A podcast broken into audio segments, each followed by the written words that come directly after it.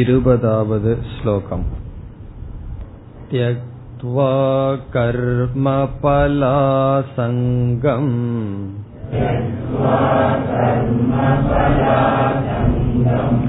नित्यतृप्तो निराश्रयः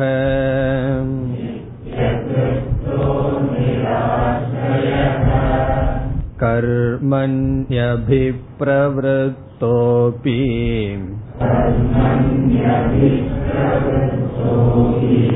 நைவ கிஞ்சித் கரோதி ஸஹ.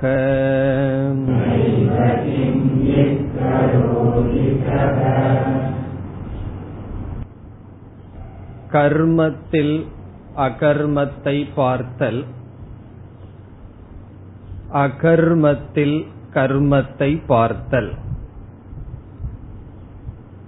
இந்த கருத்தை முதலில் பகவான் ஆத்ம அனாத்ம தத்துவத்திடம் பேசினார். ஆத்மாவிடம் தெரிகின்ற கர்மத்தில் அகர்மத்தை பார்க்க வேண்டும். அதாவது ஆத்மா செயல்பட்டு கொண்டிருக்கின்றது என்ற எண்ணம் தவறு என்றும், ஆத்மா செயல்படுவதில்லை, செயல்படுவதாக தெரிகின்ற ஆத்மாவிடம் செயலின்மையை பார்க்க வேண்டும் என்று கூறினார். அடுத்ததாக அனாத்மா செயலற்றதாக நமக்கு சில சமயங்களில் தெரிகிறது. உடல் மனம் ஓய்வெடுக்கும் பொழுது அங்கு செயலின்மை தெரிகிறது. பகவான் கூறுகின்றார், அந்த செயலின்மையிலும் செயலை பார்க்க வேண்டும் என்று ஆத்ம அனாத்மாவை எடுத்துக்கொண்டு கர்ம அகர்ம என்ற தத்துவத்தை பேசி, அதற்கு பிறகு வருகின்ற ஸ்லோகங்களில் ஞானி அஞ்ஞானி என்று பகவான் எடுத்துக் கொள்கின்றார். ஞானியினுடைய கர்மத்தில் அகர்மத்தை பார்த்தல், அஞ்ஞானியினுடைய அகர்மத்தில் கர்மத்தை பார்த்தல் என்று பகவான் பேச ஆரம்பித்துள்ளார். இதற்கு முன் பத்தொன்பதாவது ஸ்லோகத்தில் ஞானியினுடைய கர்மத்தை பற்றி பேசும் பொழுது காம சங்கல்ப வர்ஜிதாஹா, காமமும் சங்கல்பமும் இல்லாத கர்மங்கள் எந்த ஞானிக்கு இருக்கின்றதோ அவனை பண்டிதர்கள், ஞான நிஷ்டையை அடைந்தவர்கள் என்று முனிவர்கள் கூறுகிறார்கள் என்று கூறி, இனி வருகின்ற ஸ்லோகங்களில் இருபத்தி நான்காவது ஸ்லோகம் வரை இந்த கருத்தையே பகவான் பேச இருக்கின்றார். இந்த கருத்து என்றால் ஞானி செயல் செய்த போதிலும் அது அகர்மம், ஞானத்திற்கு பின் செய்யப்படுகின்ற கர்மம் அகர்மம் ஆகின்றது.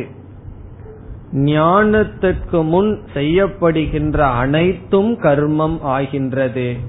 அது பிரவிற்த்தி ரூபமான கர்மமோ நிவிற்த்தி ரூபமான கர்மமாக இருந்தாலும் அது கர்மம்தான் என்று பகவான் கூறுகின்றார். இதைத்தான் பார்த்து வருகின்றோம். இப்பொழுது இருபதாவது ஸ்லோகத்திற்குள் சென்றால், முதல் இரண்டு சொற்களை சென்ற வகுப்பில் பார்த்தோம், அதற்கு அடுத்த சொற்களை பார்க்க வேண்டும். த்யக்த்வா கர்ம பலாசங்கம், கர்மத்தில் அகங்காரத்தையும் பலத்தில் இச்சையையும் துறந்து, கர்மத்தில் ஆசங்கம் பற்று என்பது அகங்காரம், கர்ம பலனில் பற்று என்பது அனுபவிக்க வேண்டும் என்ற ஆசை, இதை த்யக்த்வா துறந்து நித்திய திருப்தக எப்பொழுதும் திருப்தியுடன் இருப்பவன்.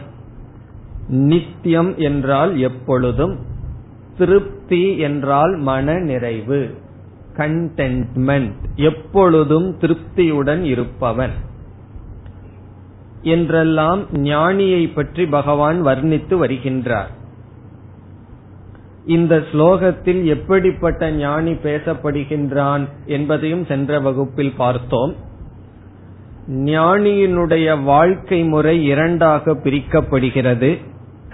ஒன்று சந்நியாச ஆசிரமத்தில் நிவிருத்தி மார்க்கத்தில் வாழ்கின்ற ஞானி, இனி ஒருவன் நிவிருத்தி மார்க்கத்தில் வாழ முடியாமல் பிரவிருத்தியிலேயே இருக்கின்ற ஞானி. இங்கு பகவான் நிவிருத்தி மார்க்கத்தில் இருக்கின்ற ஞானியை பற்றி பேசாமல் பிரவிருத்தியில் இருக்கின்ற ஞானியை பற்றி பேசுகிறார். இங்கு பேசப்படுகின்றவன் ஞானத்திற்கு முன் உலகத்தை துறந்தவன் அல்ல, ஞானத்திற்கு பின்னும் உலகத்தை துறந்தவன் அல்ல. ஏதோ ஒரு காரணத்தினால் ஞானத்திற்கு பின்னும் அவன் சமுதாயத்திற்குள் கடமைகளுக்குள் இருந்து வருகின்றான். அவனை பகவான் வர்ணித்து வருகின்றார். எப்படி இருக்கின்றானாம்? நித்திய திருப்தக. வேறொரு ஆசிரியரும் சொல்றார், நித்தியம்ங்கிறதுக்கு பிரம்மன்னு அர்த்தம் எடுத்துக்கொண்டு பிரம்மன் நித்தியேன திருப்தக என்றால் பிரம்மத்தினால் என்றால் பிரம்ம ஞானத்தினால் திருப்தியை அடைகின்றான் என்றும் பொருள் எடுக்கின்றார். இப்ப நித்திய திருப்தகன்னு சொன்னா நித்திய பிரம்மத்தை அடைந்ததனால் திருப்தியை அடைந்தவன் அல்லது எப்பொழுதும் திருப்தியாக இருப்பவன். இனி அடுத்த சொல் நிராஸ்ரயக. நிராஸ்ரயக என்றால் எதையும் சாராமல் இருப்பவன், சார்ந்து இல்லாதவன், இண்டிபெண்டன்ட், சுதந்திரமாக இருப்பவன் என்பது பொருள் நிராஸ்ரயக.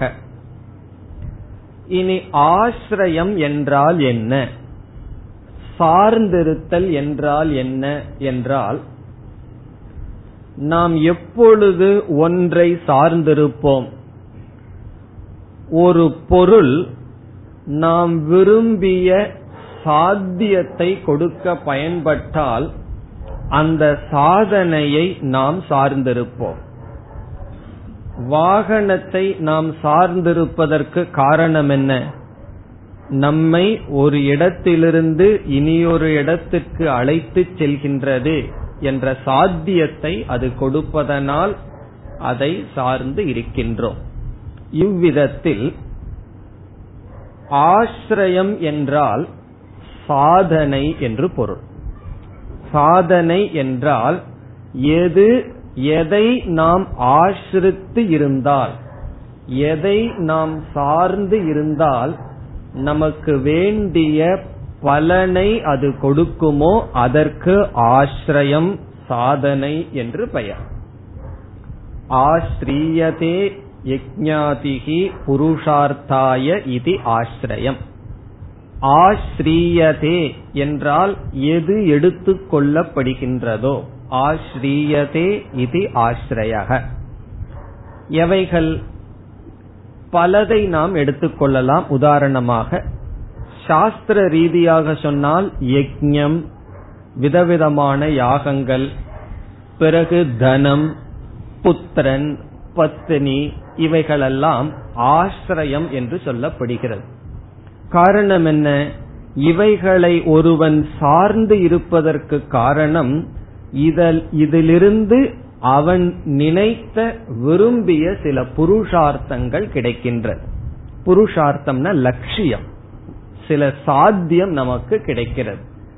இப்ப ஆஸ்ரயம் என்றால் எதை நாம் சார்ந்திருந்தால் அதிலிருந்து நாம் விரும்பியது கிடைக்குமோ அது ஆஸ்ரயம். இங்கு என்ன சொல்றார் பகவான்? நிராஸ்ரயக என்றால் இவைகளை அவன் சார்ந்து இல்லை. எவைகளை? மப்பணம், புத்திரன், மகன், இப்படிப்பட்ட பொருள்கள், யாகங்கள், கர்ம, இவைகளை அவன் சார்ந்து இல்லை. காரணம் என்ன? இவன் ஏன் இவைகளை சார்ந்து இல்லை என்றால் இவைகளால் அடையப்படுகின்ற பலனில் அவனுக்கு ஆசை இல்லை. ஆகவே இவைகளை அவன் சார்ந்து இல்லை. நாம எவ்வளவு தூரம் டிபெண்டன்ட், ஒன்றை சார்ந்து இருப்போம் என்பது நம்ம மனசுல எவ்வளவு ஆசைகள் இருக்கின்றது அதை பொறுத்து. நான் யாரையும் டிபெண்ட் பண்ணி இருக்க விரும்ப மாட்டேன் எல்லாம் சொல்லுவார்கள். நான் இண்டிபெண்டன்டா தான் இருக்க விரும்புவேன்னு சொல்லுவார்கள். உண்மைதான். உண்மையில் ஒருவன் இண்டிபெண்டன்ட், சுதந்திரமாக எப்பொழுது இருக்க முடியும் என்றால் ஆசை மனதில் இல்லாத பொழுது அவன் சுதந்திரமாக இருப்பான். ஆசைய ரொம்ப மனசுல வச்சுட்டு நான் சுதந்திரமா இருப்பேன் என்றால் அது பொய், அப்படி இருக்க முடியாது. இப்ப நிராஸ்ரயக என்பதனுடைய சாரம் என்ன? அவன் எந்த ஒரு சாதனையையும் சார்ந்து இல்லை.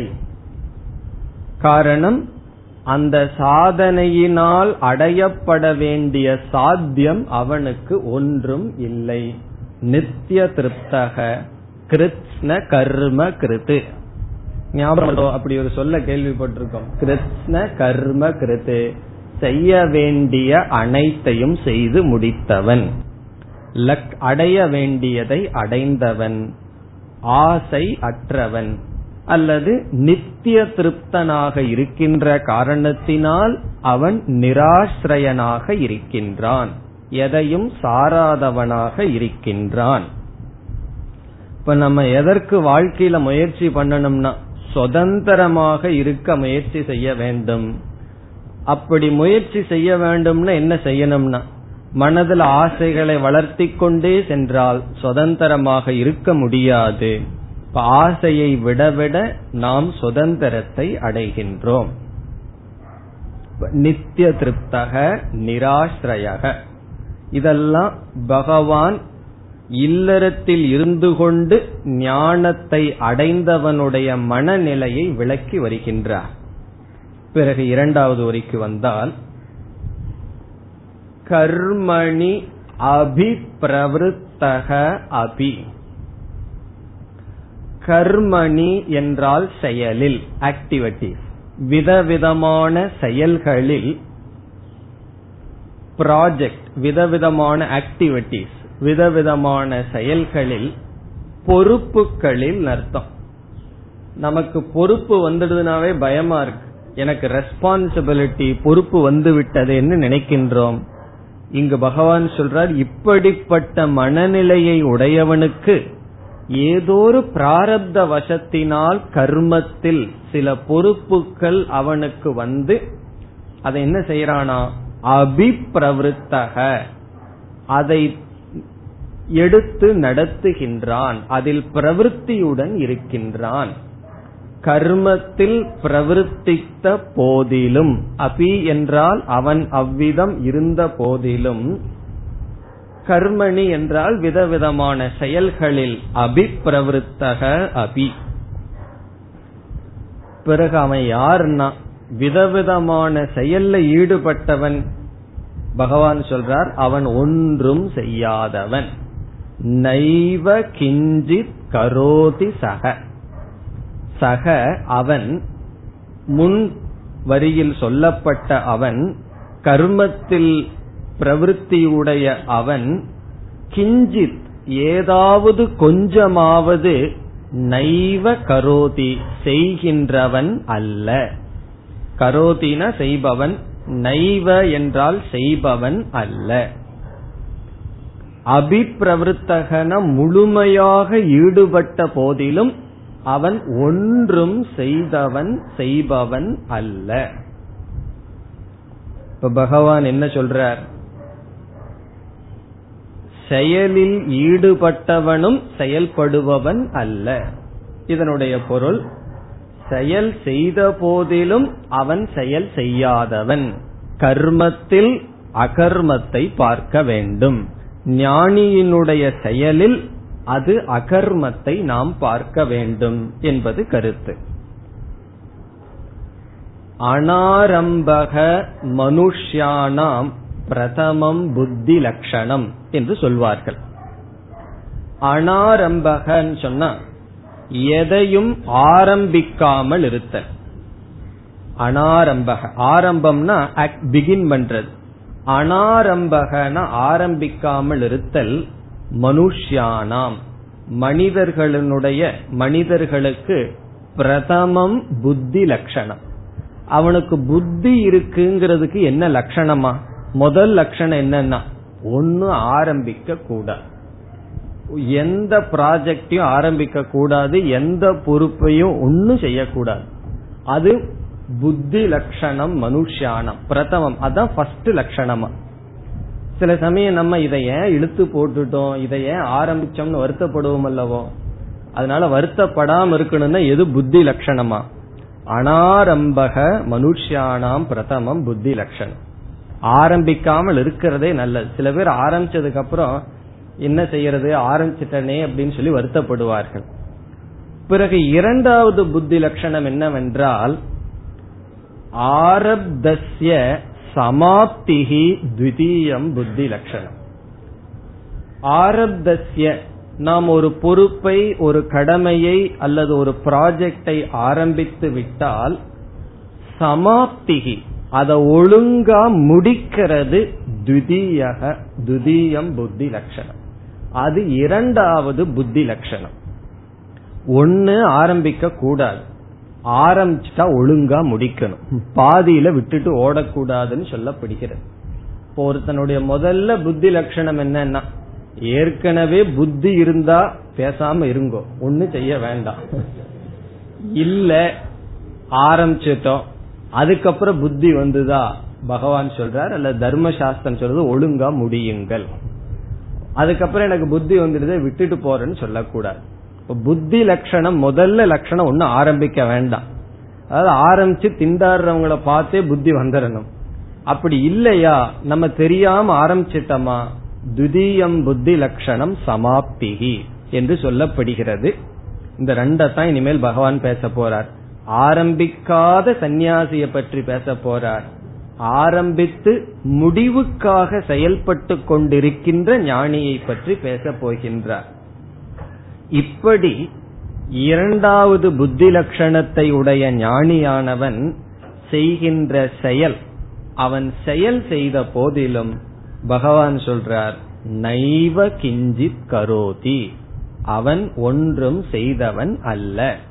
அவனை பார்த்தா செயல்படுபவன் போல் தெரிகிறது, செயல்பட்டு கொண்டிருக்கின்றான், ஆனால் அவன் செயல்பட்டவன் அல்ல. பகவத்கீதையினுடைய அந்த போட்டோவை பார்த்தாவே தெரியும் நமக்கு. பகவான் கிருஷ்ணர் வந்து உபதேசம் பண்றார் ரெடியா, அர்ஜுனன் என்ன பண்ணிட்டு இருக்கான், பேசாம உட்கார்ந்துட்டு இருக்கான். இப்ப அர்ஜுனனிடம் என்ன தெரிகிறது, அகர்ம. பகவானிடம் என்ன தெரிகின்றது, கர்ம தெரிகின்றது. பகவானுடைய கர்மத்தில் அகர்மத்தை பார்க்க வேண்டும். காரணம் என்ன, அர்ஜுனனுக்கு புரிஞ்சா என்ன, புரியாட்டி என்ன, பகவானுக்கு ஏதாவது கஷ்டம் வந்துருமா, அதெல்லாம் கிடையாது. அதனால ஏன் சொல்றார்னா, அவன் கேட்டா பகவான் சொல்றார். இவ்விதம் பகவான் உபதேசம் செய்கின்றார் அல்லது இந்த போருக்கு முக்கியமான காரணமாக அமைகின்றார். இப்படிப்பட்ட செயலில் அகர்மத்தை பார்க்க வேண்டும். இனி அர்ஜுனனுடைய அகர்மத்தில் எதைய பார்க்கணும், கர்மத்தை பார்க்க வேண்டும். காரணம் என்ன, அவன் இப்பதான் இப்படி உட்கார்ந்துருக்கான், கொஞ்சம் விட்டா எந்திரிச்சு ஓடிடுவான், அல்லது இனி கொஞ்சம் ஞானத்தை கொடுத்தா நான் மீண்டும் போர் புரிகிறேன்னு சொல்லுவான். இப்ப அகர்மத்தில் கர்மத்தை பார்த்தல்ங்கிறதுக்கு உதாரணம் அமைதியாக இருக்கின்ற அர்ஜுனனுடைய நிலை. கர்மத்தில் அகர்மத்தை பார்த்தல் என்பது உபதேசம் என்ற கர்மத்தை செய்து கொண்டிருக்கின்ற பகவானுடைய நிலை. இங்கு பகவான் ஞானியினுடைய கர்மத்தில் அகர்மத்தை பார்க்க வேண்டும் என்று சொல்கின்றார். பிறகு இனியும் ஒரு சந்தேகம் நமக்கு வரலாம், அவன் செயல் செய்து கொண்டிருக்கும் பொழுது செயலை எப்படி செயலின்மையை செயலின்மை என்று பார்க்க முடியும், அவன்தான் நன்கு செயல் செய்து கொண்டிருக்கின்றானே என்றால்,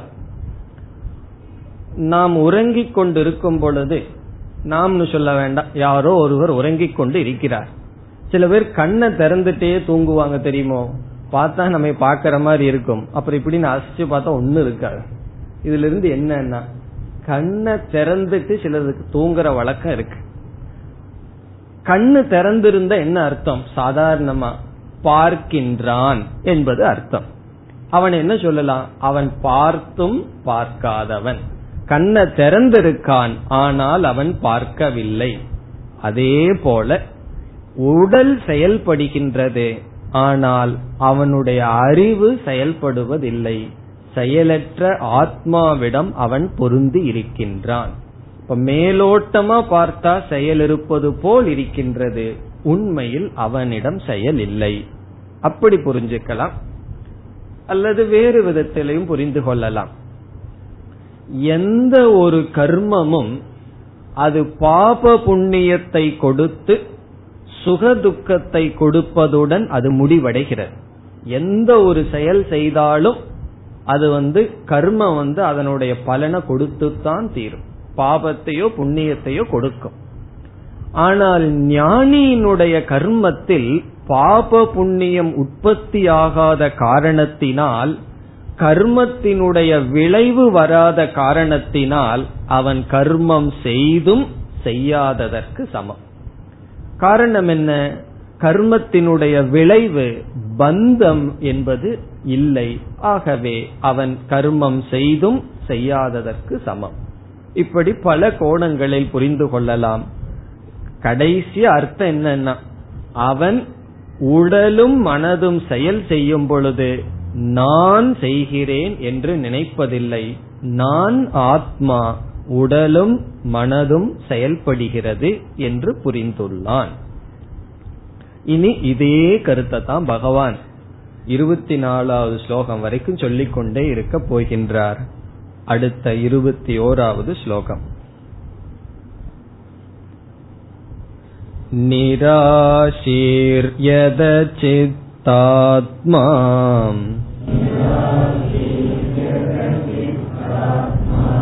த்யக்த சர்வ பரிக்ரஹக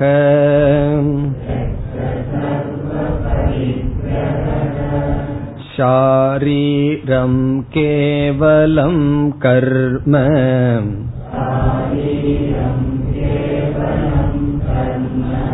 குர்வன் நாப்னோதி கில்பிஷம்.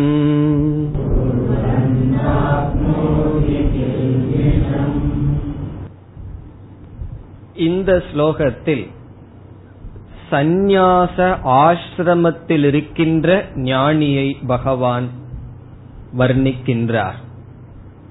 சென்ற ஸ்லோகத்தில் இல்லறத்தில் இருக்கின்ற பிரவிற்த்தி மார்க்கத்தில் இருக்கின்ற ஞானி, இல்லறம் சொல்வதை விட ஆக்டிவிட்டி செயலுக்குள் இருக்கின்ற ஞானி, இங்கு செயலுக்குள் இல்லாத ஞானி அல்லது சந்நியாசி, அவனை பற்றி இங்கு பகவான் பேசுகின்றார். செயலுக்குள் இருக்கின்ற ஞானியினுடைய செயல் பந்தப்படுத்துவதில்லை என்றால், செயலுக்குள் இல்லாதவனுடைய செயல் பந்தப்படுத்துமோ? பந்தப்படுத்தாது. கைமுதிக நியாயம் என்று சொல்வார்கள். அவர்களுக்கே இது பந்தம் இல்லை என்றால் அனைத்து கர்மத்தையும் துறந்து சந்நியாசியாக இருந்து, வெறும் சந்நியாசியாக இருந்தால் மோட்சம் கிடையாது. ஞானத்துடன் சந்நியாசியாக இருப்பவனுக்கு பாபம் என்பது இல்லை. அவனுடைய கர்மத்திலும் அகர்மத்தை பார்க்க வேண்டும். அவர்களுடைய கர்மம் என்னன்னா பகவான் சொல்ல போறார். அவர்களுக்கு என்ன கர்மம் இருக்கும் என்று சொல்ல போறார். முதலில் அவர்களுடைய மனநிலையை வர்ணிக்கின்றார். அப்படி பார்த்தா இதற்கு முன் என்ன வர்ணனையோ அதே வர்ணனை தான். பிரவிற்த்தி மார்க்கத்தில் இருக்கிற ஞானியினுடைய மனதும் நிவிற்த்தி மார்க்கத்தில் இருக்கின்ற ஞானியினுடைய மனதும் ஒரே விதத்தில் தான் இருக்கின்றது. முதல் சொல் நிராசீஹி. ஆசீஹி என்றால் எதிர்பார்ப்பு, எக்ஸ்பெக்டேஷன். நிராசீஹி என்றால் எதிர்பார்ப்பு அற்றவன், எக்ஸ்பெக்டேஷன் இல்லாதவன். யாரிடமும் எதனிடமும் எதையையும் எதிர்பார்க்காதவன் நிராசீஹி. இதெல்லாம் சந்நியாசிக்குன்னு இருக்க வேண்டிய சில முக்கியமான லட்சணங்கள். நிராசீகி எல்லாத்துக்கும் இருக்கணும். வயதான காலத்துல வர்ற ப்ராப்ளம் என்ன? எதிர்பார்ப்பு தான். சில பேர்த்துக்கு ஒழுங்கான உணவு கிடைப்பதில்லை, வயதானவர்களுக்கு.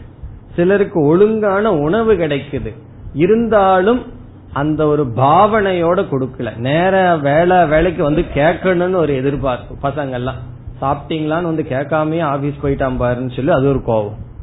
இப்ப வயதான காலத்துல என்ன வந்துருதுன்னு சொன்னா ஒரு எதிர்பார்ப்பு வந்து விட்டது. அவர்களெல்லாம் என்னை கவனிக்க வேண்டும், என்கிட்ட வந்து கேட்கணும் நீங்க நல்லா இருக்கீங்களான்னு. அவர்களெல்லாம் என்ன நினைச்சுக்கிறாங்க, அவர் நல்லா தான் இருக்காரு ஏன் கேட்கணும்னு போயிடுறாங்க. இவர் வந்து இல்ல நான் நல்லா இருந்தாலும் கேட்கணும், நான் நல்லா இருக்கீங்களா நீங்க நல்லா இருக்கீங்களா கை கால் வலிக்குதா வலிக்காட்டியும் கேட்கணும். அப்ப என்ன, அப்ப ஒரு சந்தோஷம். அப்படி இல்ல அப்படின்னா ஒரு வருத்தம், ஒரு எதிர்பார்ப்பு. பக்குவம் இல்லாம வயசாயிட்டா இதுதான் பிரச்சனை. பக்குவத்தோட வயதாயிடுதுன்னு சொன்னா வயது அப்படிங்கறது நமக்கு ஒரு கார்லண்ட் மாலை போல. பக்குவம் இல்லாம வெறும் குரோத், வெறும் சரீரத்துல ஏஜ் ஆயிருக்கே தவிர மென்டல் குரோத் இல்லை அப்படின்னு சொன்னா என்னன்னா, இப்படி வந்து நம்ம வீட்டில் இருக்கிறவங்கள போய் பக்கத்து வீட்டில் இருக்கிறவங்க கிட்ட கம்ப்ளைண்ட் பண்ற, அவங்க என்ன செய்வாங்க, அவங்க கிட்ட வந்து சொல்லிடுவாங்க இப்படி உங்க அப்பா வந்து என்கிட்ட உன்னை பத்தி சொன்னாரு. உடனே வந்து கஷ்டம், உடனே இவரு கோவம் வந்துடும், ஏன் நம்ம வீட்டு விஷயத்த அங்க போய் சொல்கிறீர்கள். இதுக்கெல்லாம் காரணம் என்ன? ஆசீஹி, எக்ஸ்பெக்டேஷன். நம்ம வீட்டில் இருந்து யாரிடமும் எதையும் எதிர்பார்க்க கூடாது. எல்லோருமே பிச்சைக்காரர்களாக இருக்கிறார்கள், மாடி வீட்டு ஏழை போல. காரணம் என்னன்னா, எதுல பிச்சைனா அன்பு பிச்சை, நாலு பேர் என்ன வந்து விசாரிக்கணும் என்கின்ற பிச்சை. காரணம் என்ன, இங்கு வந்து அந்த யாரையாவது கொடுத்திருந்தா தானே என்னைக்கு நம்ம பணக்காரனா இருப்போம். அதாவது கொடுத்திருந்தா அது நமக்கு வரும், நம்ம வந்து அன்பையே கொடுக்கல, அதனால நமக்கு அது வரலை. ஆகவே அந்த துயரம்தான் வாட்டுகின்றது பலருக்கு. இப்ப மன துயரம் இருக்க கூடாதுன்னா என்ன இருக்கணுமா, இங்க பகவான் சொல்றார் நிராசீஹி, யாரிடமும் எந்த எக்ஸ்பெக்டேஷன் எதிர்பார்ப்பும் இருக்கக்கூடாது.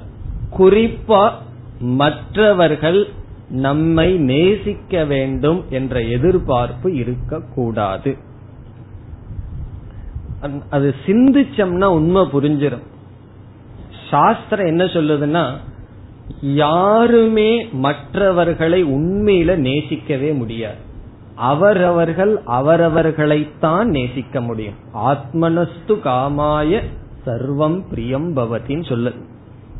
பிறகு ஏதோ விவகாரத்துல ஒருத்தரை ஒருத்தரை நேசிக்கிற மாதிரி தோன்றி கொண்டு வருகிறது. ஆகவே ஒருவர் என்னை நேசிக்கிறார்னு சொன்னா அதுல ஒரு பொய்ய பார்க்கணும், அன்பில் அன்பின்மையை பார்க்க வேண்டும். இனிமேல் பூரா இப்படித்தான் பார்க்கணும். ஒருத்தர் என்ன நேசிக்கல அப்படின்னு சொன்னா அன்பின்மையில் அன்பை பார்க்க வேண்டும். எப்படின்னா, நீயும் ஆத்மா நானும் ஆத்மா தான், உன்னை நீ நேசிக்கிறது என்ன நீ நேசிக்கிறது ஒன்னொன்னு பார்க்கணும். அப்படி இந்த இந்த கர்மத்தில் அகர்மத்தை பார்த்தல எல்லா இடத்துலயும் சேர்த்து சேர்த்து பார்த்தோம்னா என்னன்னா நம்ம மனசுல இருந்து ஒரு ரிலீவ் கிடைக்கும், நம்ம மனசு பந்தப்படாது. அப்படி யாரும் யாரையும் நேசிக்க முடியாது. இத நம்ம உணர்ந்தோம்னு சொன்னா எதிர்பார்ப்புகள் சென்றுவிடும். அவரவர்கள் அவரவர்கள் வந்தோம் வாழ்ந்தோம் போகின்றோம். மகாபாரத்தில் ஒரு உதாரணம் பேசப்படுகிறது. மனிதர்கள் எல்லாம் எப்படின்னா காஷ்டம் ச காஷ்டம் ச, அது சமுத்திரத்துல அந்த காலத்துல படகுகள்லாம் ரொம்ப இருக்கும், அதெல்லாம் உடஞ்சு உடஞ்சு எல்லாம் மிதந்துட்டு இருக்கும். சில அலைகள் வரும்போது ரெண்டு மரக்கட்டைகள் ஒன்னா சேர்ந்துக்குமா, கொஞ்ச தூரம் போகும், வேறொரு அலை வந்து பிரிஞ்சு போயிடும். அதுதான் மனிதர்களுடைய சேர்க்கை. எப்படி ரெண்டு மரக்கட்டைகள் சேர்ந்து வந்து கொஞ்ச நாள் சேர்ந்து போச்சோ, கொஞ்ச நேரம் பிறகு பிரிஞ்சு போச்சோ, அது வாழ்க்கை. அப்படி புரிந்து எந்தவித எதிர்பார்ப்பும் இருக்கக்கூடாது. இதுதான் சன்னியாசியினுடைய லட்சணம். இது இருந்ததுன்னு வச்சுக்கோமே, வீட்டுக்குள்ள இருந்தாலும் நாம் சன்னியாசிகள் தான். யாரிடமும் எந்த எதிர்பார்ப்பும் இருக்கக்கூடாது. அந்த எதிர்பார்ப்புனாலதான் கஷ்டம் வந்துடுது. ஏன் இல்லறத்திலிருந்து நம்ம கஷ்டப்படுறோம்னா நம்மிடம் இருந்து சில எதிர்பார்ப்புகள் இருக்கின்றது, அத நம் அதனால சில கஷ்டங்கள் வருகின்றது. அதுக்காகத்தான் சன்னியாச ஆசிரமம் எடுத்துட்டோம்னா அது எது எப்படியோ தொலைஞ்சு போன்னு விட்ட மாதிரி என்னமோ பண்ணு, யாரு கேட்கறதுக்கு இல்ல, ஒரு எதிர்பார்ப்பும் கிடையாது. அந்த மனநிலையை பகவான் வர்ணிக்கின்றார். நிராசீஹி. இனி அடுத்த சொல் யத சித்த ஆத்மா. யதம் யதக என்றால் கட்டுப்படுத்திய, வென்ற, சித்தம் என்றால் அந்தக்கரணம் மனம், ஆத்மா என்றால் இங்கு ஸ்தூல சரீரம், சச்சிதானந்த ஆத்மாவல்ல. ஏன்னா அந்த ஆத்மாவை போய் யாரும் வெல்ல முடியாது, அந்த ஆத்மாவா தான் நம்ம இருக்கோம். இப்ப யத சித்த ஆத்மா என்றால் கட்டுப்படுத்தப்பட்ட மனதையும் உடலையும் உடையவன். இது எதை குறிக்கின்றது? இந்திரிய மன ஒருமுகப்பாட்டு கட்டுப்பாட்டை குறிக்கின்றது. சமத்துடனும் தமத்துடனும் இருப்பவன். ஒவ்வொரு ஆசிரமத்துக்குன்னு முக்கியமான கடமைகள் எல்லாம் இருக்கு. இல்லறத்துக்கு என்ன கடமை? தானம். பிரம்மச்சரிய ஆசிரமத்துக்கு என்ன முக்கியமான தர்மம்? சுவாத்தியாயம். வானப்பிரஸ்த ஆசிரமத்துக்கு முக்கியமான கடமை என்ன என்றால் ஜபம், மௌனம், தியானம். சந்நியாச ஆசிரமத்துக்கு முக்கியமான கடமை என்ன? தமக சமக, இந்திரிய கட்டுப்பாடும் மனக்கட்டுப்பாடும். அது இல்லைன்னா சந்நியாச ஆசிரம தர்மத்தை பின்பற்ற முடியாது. அப்படி கட்டுப்பாட்டை அடைந்தவன், மனதையும் உடலையும் கட்டுப்படுத்தியவன். நிராசீகி, எந்த பொருளிடமும் எவரிடமும் எதிர்பார்ப்பு அற்றவன். இதெல்லாம் இந்த ஸ்லோகத்தை படிக்கும் போதே சன்னியாசிய மனசுல நினைச்சிட்டு படிக்கணும். அடுத்த சொல் த்யக்த சர்வ பரிகிரக. த்யக்தம் என்றால் விட்டுவிட்டான், சர்வம் எல்லாம், பரிகிரக என்றால் உடைமைகள், உடைமைகள் எல்லா உடைமைகளையும் துறந்தவன். த்யக்த சர்வ பரிகிரக. பரிகிரகம் என்று சொன்னால் நாம் வாழ்வதற்கு தேவையான பொருள்களை வைத்திருப்பது பரிகிரகம் என்று சொல்லப்படுகிறது. இப்ப வீடு, அதற்கு ஆடை, பிறகு அந்த வீட்டை பாதுகாக்கிறதுக்கு தேவையான பொருள், பணம், வாகனங்கள், இதெல்லாம் பரிகிரகம் சொல்ற. பரிகிரகம்னு சொன்னா போகத்திற்காக பொருள் அல்ல, வாழ்க்கைக்கு அடிப்படை தேவையான பொருள்களை நாம் வைத்திருப்பதற்கு பரிகிரகம் என்று பெயர். இங்க சன்னியாசிக்கு என்னன்னா சர்வ பரிகிரக த்யக்தக, அவைகளையும் அவன் துறந்து விட்டான். இது வந்து இல்லறத்தில் இருக்கின்ற ஞானிக்கு சாத்தியமாகாது. ஒரு ஞானி இல்லறத்தில் இருந்தா பரிகிரகத்தை துறக்க முடியாது. பிறகு பரிகிரகத்தை எல்லாம் வச்சிட்டு இருந்தா எனக்கு சம்சாரம் வருமேனா, அதை வச்சிட்டு அதுல மமகாரம்ங்கிறதான் துறக்க முடியும். அதை வச்சிருக்கோம், ஆனா என்னுடையதுங்கிற எண்ணத்தை துறக்க முடியும், அந்த பொருளையே துறக்க முடியாது. ஆனால் சந்நியாசிக்கு பொருளையே துறந்து விட முடியும். காரணம் என்ன? ஒரு இடத்திலிருந்து இனி ஒரு இடத்திற்கு செல்வான், அல்லது உணவுங்கிறது அவன் சமைப்பதில்லை, அவனை சார்ந்து யாரும் இல்லை. ஆகவே இவைகள் சித்திக்கும் சந்நியாசியாக இருப்பவனுக்கு. ஆனா ஒரு சந்நியாசி வந்து நாலு பேர் சிஷ்யர்களை வச்சு ஒரு ஆசிரமம் வச்சு நடத்திட்டு இருந்தாருன்னு வச்சுக்குவோமே, பிறகு இவை நடக்காது, எல்லா பரிகிரகத்தையும் துறக்க முடியாது. இப்ப அவர்கள் என்ன செய்ய வேண்டும்? அதை வைத்திருந்தாலும் இது என்னுடையது என்கின்ற மமகாரத்தை துறக்க முடியும், துறப்பார்கள். ஞானியாக இருந்தால் கண்டிப்பாக துறப்பார்கள்.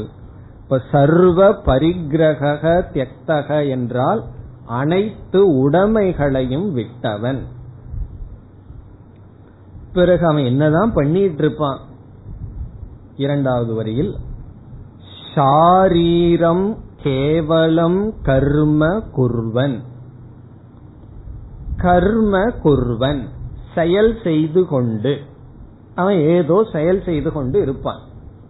ஒரு பொறுப்பு அவனுக்கு கிடையாது, அவனுக்கு பரிகிரகம் ஒன்றும் கிடையாது, அவனை பாதுகாத்து கொள்ள தேவையான பொருள்களும் அவனுக்கு கிடையாது, எந்த எதிர்பார்ப்பும் அவனுக்கு இல்லை. இந்திரிய மனதை கட்டுப்படுத்தியவன், இப்படிப்பட்டவன் செயல் செய்து கொண்டு இருக்கின்றான். பகவான் வர்ணிக்கிறார் என்ன செயல், என்ன விதமான செயல் செய்கிறான். ஷாரீரம் கேவலம் கர்ம, கர்மங்கிற சொல்லுக்கு இரண்டு அடைமொழி, ஷாரீரம் கர்ம கேவலம் கர்ம குர்வன். ஷாரீரம் என்றால் பொருள், ஷரீர ஸ்திதி மாத்திர பிரயோஜனம். ஷாரீரம் என்ற சொல்லுக்கு பொருள் ஷரீர ஸ்திதி மாத்திர பிரயோஜனம். இதனுடைய அர்த்தம், ஷரீரத்தை பாதுகாப்பதற்காக மட்டும் செய்யப்படுகின்ற செயல். ஷரீர ஸ்திதி என்றால் பாதுகாத்தல், ஷரீர ஸ்திதி மாத்திரம்னா அதை மட்டும் செய்யறான், பிரயோஜனம்னா அதை மட்டும் செய்கின்ற பலனை உடைய கர்ம. இப்ப ஷரீர ஸ்திதி மாத்திர பிரயோஜனம் கர்ம, ஷாரீரம் கர்ம. பிறகு கேவலம் சொல் எதை குறிக்கின்றது, அதிலும் பற்றில்லாதவனாக இருக்கின்றான்.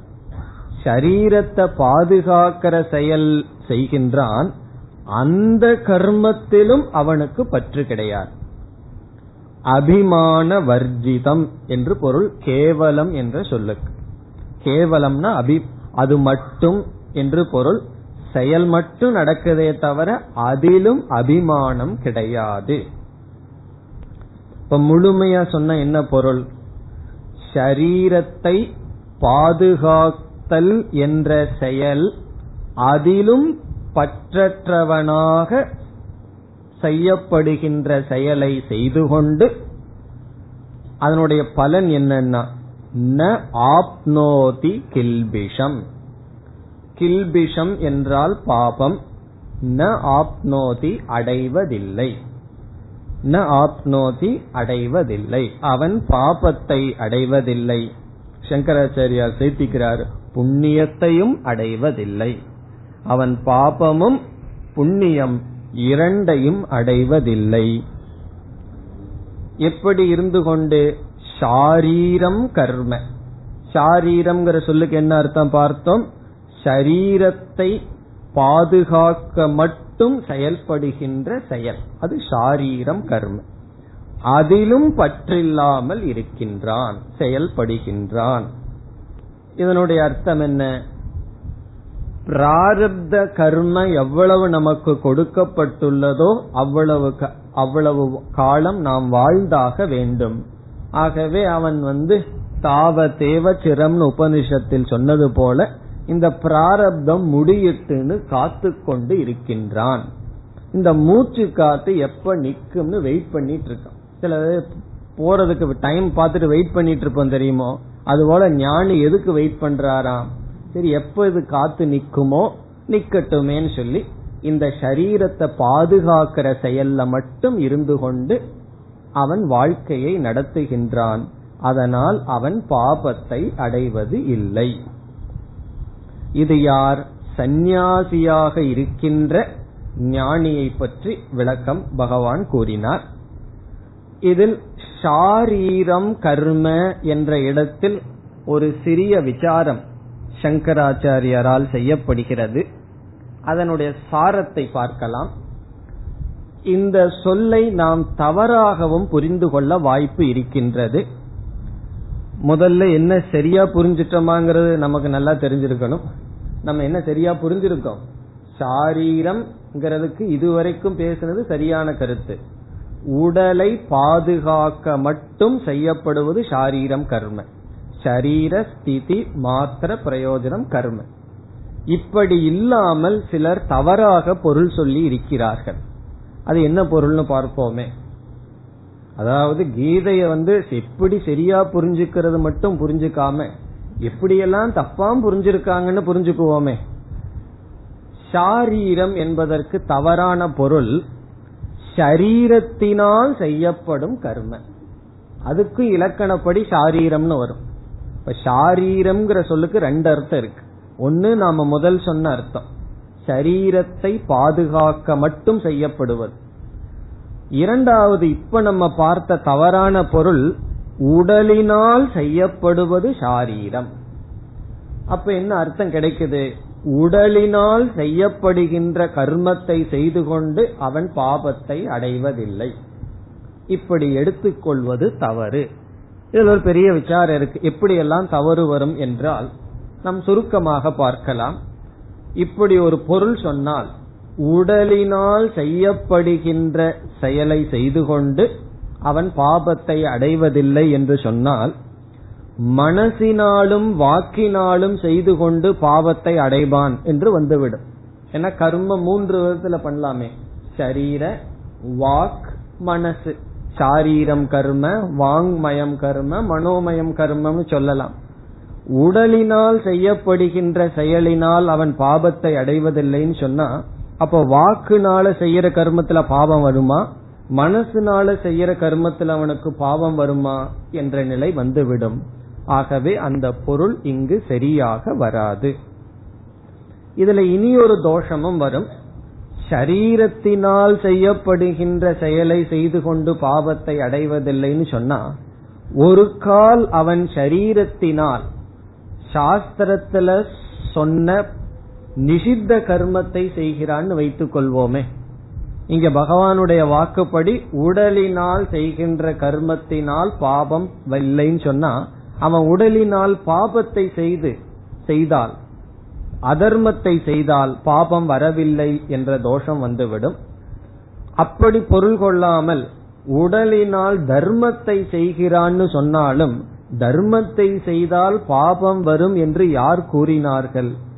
ஆகவே அந்த நிஷேதத்திற்கு வாய்ப்பே இல்லை என்ற பல தோஷங்கள் நமக்கு வரும். ஆகவே ஷாரீரம் கர்ம என்பதனுடைய சாரம் என்ன? உடலினால் செய்யப்படும் கர்மத்தினால் பாவத்தை அடைந்தவன் என்பதல்ல, உடலை பாதுகாக்க மட்டும் செய்யப்படுகின்ற செயலினால் அவன் பாபத்தை அடைவது இல்லை. இனி கடைசி சொல் கில்பிஷம், பாபம். இங்கு சங்கரர் சொல்றார், ஞானிக்கு பாபமும் பாபம், புண்ணியமும் பாபம். அது எப்படி புண்ணியமும் பாபம்னா, புண்ணியம் என்ன பண்ணும்னா அது வந்து சுகத்தை கொடுக்கும். சுகம் வந்ததுன்னு சொன்னா புத்தி கெடும், புத்தி கெட்டா பாபம் செய்வான். பணம் வந்து நல்லதா கெட்டதான்னா நல்லது, அதே சமயம் நம்மை கெடுக்கவும் அது பயன்படும். இந்த பணம் தான் புண்ணியத்தை போல. அப்படி இவனுக்கு புண்ணியமும் இல்லை பாபமும் இல்லை, கர்மம் அதனுடைய பலனை கொடுக்காது என்பது கருத்து. இனி அடுத்த ஸ்லோகத்திலும் பகவான் சந்நியாசியை மனதில் வைத்துக் கொண்டு பேசுகின்றார். சந்நியாசியினுடைய வாழ்க்கை முறையையும் மனதையும் மீண்டும் வர்ணிக்கின்றார். இருபத்தி இரண்டாவது ஸ்லோகம். யத்ருச்சாலாபசந்துஷ்டஹ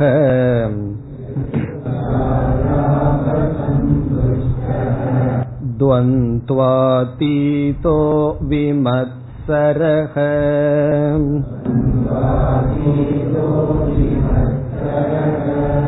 சமசித்தாவசித்தௌ ச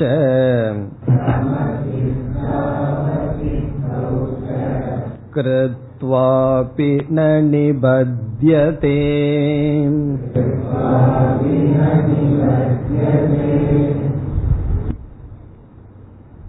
நிவிருத்தி மார்க்கத்தில் இருக்கின்ற சந்நியாசி அவனுடைய மனநிலை இங்கு கூறப்பட்டு, அவனுடைய உடலிலும் மனதிலும் இருந்து வருகின்ற செயல்கள் அவனை பந்தப்படுத்தாது என்று கூறுகின்றார். முதல் சொல் எதிர்ச்சா லாப சந்துஷ்டக. இதெல்லாம் சந்நியாசிக்கு இருக்க வேண்டிய லட்சணம், மனதிற்குள் இருக்க வேண்டிய லட்சணம். வெளியே பார்த்தா தெரியாது, மனதிற்குள் இருக்க வேண்டிய லட்சணம். சந்துஷ்டக என்றால் திருப்தியை அடைகின்றான். எப்படினா எதிர்ச்சா லாபக, எதிர்ச்சா என்றால் பை சான்ஸ், எதிர்ச்சையா கிடைச்சதுன்னு சொல்றோம் அல்லவா, அதுதான் எதிர்ச்சா, எதிர்பாராமல் என்று பொருள். லாபக என்றால் எதிர்பாராமல் கிடைப்பது, லாபகன கிடைப்பது. எதிர்ச்சா என்றால் எதிர்ச்சையா, எதிர்பாராமல் கிடைப்பதில் மகிழ்ச்சியை அடைபவன். சந்துஷ்டகன திருப்தி, மகிழ்ச்சி. இந்த சந்நியாசி யார்னா எதிர்பாராமல் தனக்கு வருவதை கிடைப்பதில் மகிழ்ச்சியை அடைபவன். இது ஒரு லட்சணம். அவனுக்கு என்ன மகிழ்ச்சினா எது பை சான்ஸ், அவன் எதிர்பார்க்காமல் கிடைக்கின்றதோ அதில் மகிழ்ச்சியை அடைபவன். இங்கு எதிர்ச்சா என்பதற்கு பல பொருள் சொல்லலாம். ஒன்று, அவனுக்கு வாழ்க்கைக்கு தேவையான ஷரீரத்தினுடைய ஸ்திதி மாத்திரம் என்று பார்த்தோம். ஷரீரத்தை பாதுகாத்து கொள்ள கூட சில பொருள்கள் தேவைப்படும். அப்படிப்பட்ட பொருள்கள் அவனுக்கு எப்படி கிடைக்கும்? அவனிடம் பரிகிரகம் கிடையாது, எதையும் சேர்த்து வைக்கவில்லை. அப்பொழுது எப்படி கிடைக்கும் என்றால் பிக்ஷை முதலிய கர்மத்தினால் தான் கிடைக்கும். அப்பொழுது எதிர்ச்சையாக எது கிடைக்கின்றதோ அதில் மகிழ்ச்சியை அடைகின்றான். எனக்கு இதுதான் வேண்டும் என்கின்ற டிமாண்ட், கேட்பது கிடையாது. எதிர்ச்சையாக தற்செயலாக எதிர்பார்க்காமல் கிடைப்பதில் மகிழ்ச்சியை அடைகின்றான். அதனால அப்படிப்பட்ட ஒரு சந்நியாசியிடம் போய் இது நான் உங்களுக்கு கொடுத்தனே, இது உங்களுக்கு திருப்தியானு கேட்க கூடாது. காரணம் என்ன? இல்லன்னு சொன்னார்னா ஒரு சந்நியாசி அல்ல. எது கிடைச்சதோ அதுல திருப்தி, எவ்வளவு எது எப்படி கிடைக்கின்றதோ அதில் அவர் திருப்தியை அடைந்து விடுகின்றார். அப்படிப்பட்ட மனநிலையை உடையவர். எதிர்ச்சா என்பதற்கு இனி ஒரு பொருள், இந்த பொருள் ஞானி மனசுல பார்க்கிற பொருள், பிராரப்த வசாத். எதிர்ச்சாங்கிறதுக்கு பிராரப்தத்தினால் என்று பொருள். ஏன்னா அவர் என்ன நினைக்கிறாரா, எதெல்லாம் எனக்கு வருதோ அது பிராரப்தம், பிராரப்தத்தினால் அது வருகின்றது என்று. பிராரப்தம் எவைகளெல்லாம் எனக்கு கொண்டு வருகிறதோ அதை நான் ஏற்றுக் கொள்கின்றேன் என்பது பொருள். இதுல எல்லாம் கொஞ்சம் கவனமா இருக்கணும். பிராரப்தத்துல எவைகளெல்லாம் கிடைக்குதோ அதையெல்லாம் ஏற்றுக்கொள்றேன்னு சொன்னா, ஒருவர் வந்து நான் உங்களுக்கு வந்து வாகனம் தர்றேன், உங்களுக்கு வந்து எதோ தர்றேன்னு சொல்லுவேன், ஓ அதெல்லாம் பிராரப்தத்துல வருது ஏற்றுக்கலாம்னு என்ன ஆகுறது? கொஞ்சம் யோசிக்கணும். சில்க் ட்ரெஸ் தர்றேன் அது இதுன்னு எதோ சொல்றாருன்னு வச்சுக்குவோமே, அதெல்லாம் நான் சொல்ல விரும்பல. சிலதெல்லாம் ஏதோ தர்றேங்கிற அப்புறம் என்ன ஆகும்னா, எலி பூனை கதை தெரியுமா இல்லையா, அது ஆயிரம் அப்புறம் அவருக்கு. இப்ப அறிவு வேணும், எது தேவையோ அதத்தான் எடுத்துக்கணும். தேவையும் கூட எதிர்ச்சையா கிடைக்கிறதுல சந்தோஷத்தை அடைபவர். பிறகு அந்த எதிர்ச்சா லாபகங்கிறத சமஸ்கிருதத்துல பிரிச்சம்னா எதிர்ச்சா அலாபக அப்படின்னு பிரிக்கலாம். எதிர்ச்சையா கிடைக்கலினாலும் கூட சந்தோஷத்தை அடைபவர். எதிர்ச்சா அலாப சந்துஷ்டக. எதிர்ச்சையா ஒன்னு கிடைக்கலன்னு வச்சுக்கோமே, ஒன்னு எதிர்பார்த்துட்டு உட்கார்ந்துட்டு இருக்க, கிடைக்கல சந்தோஷம், கிடைச்சதா சந்தோஷம். கிடைச்சதுன்னா டபுள் சந்தோஷமா கேட்க கூடாது, கிடைச்சாலும் சந்தோஷம் கிடைக்கலினாலும் சந்தோஷம். ஒரு சன்னியாசி வந்து ரெண்டு மூணு ஒரு நியமம் வச்சிருக்க, இத்தனை வீட்டுலதான் போய் பிக்ஷை எடுக்கிறதுன்னு சொல்லு. அப்படி ஒரு வீட்டுக்கு போனார், போய் பிக்ஷை கேட்டார், வரல. அவருக்குள்ள முணுமுணுத்துட்டார், இந்த வீட்டுல மட்டும் பிக்ஷைக்கு வரல, பிக்ஷை வரல, நேத்து பண்ணின மாதிரி பண்ணிருவேன் அப்படின்னா. உடனே அந்த அம்மா பயந்துட்டாங்க, அது நேத்து ஏதோ ஒரு வீட்டுல பிக்ஷை கேட்டு ஏதோ பண்ணிட்டாரு, கொண்டு கொண்டு போட்டுருவோன்னு சொல்லி பயந்துட்டு வந்தார். பிச்சை கிடைச்சது. பிறகு அந்த அம்மா கேட்டார்களாம், நேத்து ஏதோ பண்ண மாதிரி பண்ணிருவீங்கன்னு சொன்னீங்களா, அது என்னன்னு தெரிஞ்சுக்கலாமான்னா, நேத்து பிக்ஷை கிடைக்கல பட்னி இருந்தேன், அதே இன்னைக்கும் பண்ணிருவேன்னு சொன்னேன் அப்படின்னா. அதனுடைய அர்த்தம் என்னென்ன, யாரையும் கருத்துன்னு சொல்றோம், சாபம் கொடுக்கறதெல்லாம் கிடையாது. நம்ம எல்லாம் முனிவர்கள் எல்லாம் சாபம் கொடுத்த மாதிரி படிச்சிருக்கிறோமேனா, அவர்கள் எல்லாம் இந்த பக்குவத்தில் இருந்தார்கள் அர்த்தம். நிறைவடைந்த ஞானி யாரையும் சபிப்பதில்லை, கிடைச்சா சந்தோஷம், கிடைக்கலனா டபுள் சந்தோஷம். காரணம் என்ன தெரியுமா, பகவான் தபஸ் பண்றதுக்கு நல்ல சந்தர்ப்பம் கொடுத்திருக்கார். கிடைச்சதுன்னா தபஸ் பண்ண முடியலையே அப்படி, அதுவும் வருத்தம் கிடையாது. அப்படி கிடைச்சாலும் சரி கிடைக்காட்டியும் சரி மன நிறைவை அடைபவன். பொதுவா சன்னியாசியினுடைய வாழ்க்கையில முக்கியமான லட்சணம் என்னன்னா கேட்க கூடாது. கேட்கிற புத்தி இருந்ததுன்னு சொன்னா பேசாம கிரகஸ்தனா இருந்து கேட்டுட்டு இருக்கலாம், சம்பாரிச்சிட்டு இருக்கலாம். உன்னை விட்டதற்கு பிறகு எனக்கு இது வேண்டும் அது வேண்டும்னு கேட்க கூடாது. ஆனா இந்த காலத்துல விபரீதமான சில லட்சணங்களை பார்க்கின்றோம்.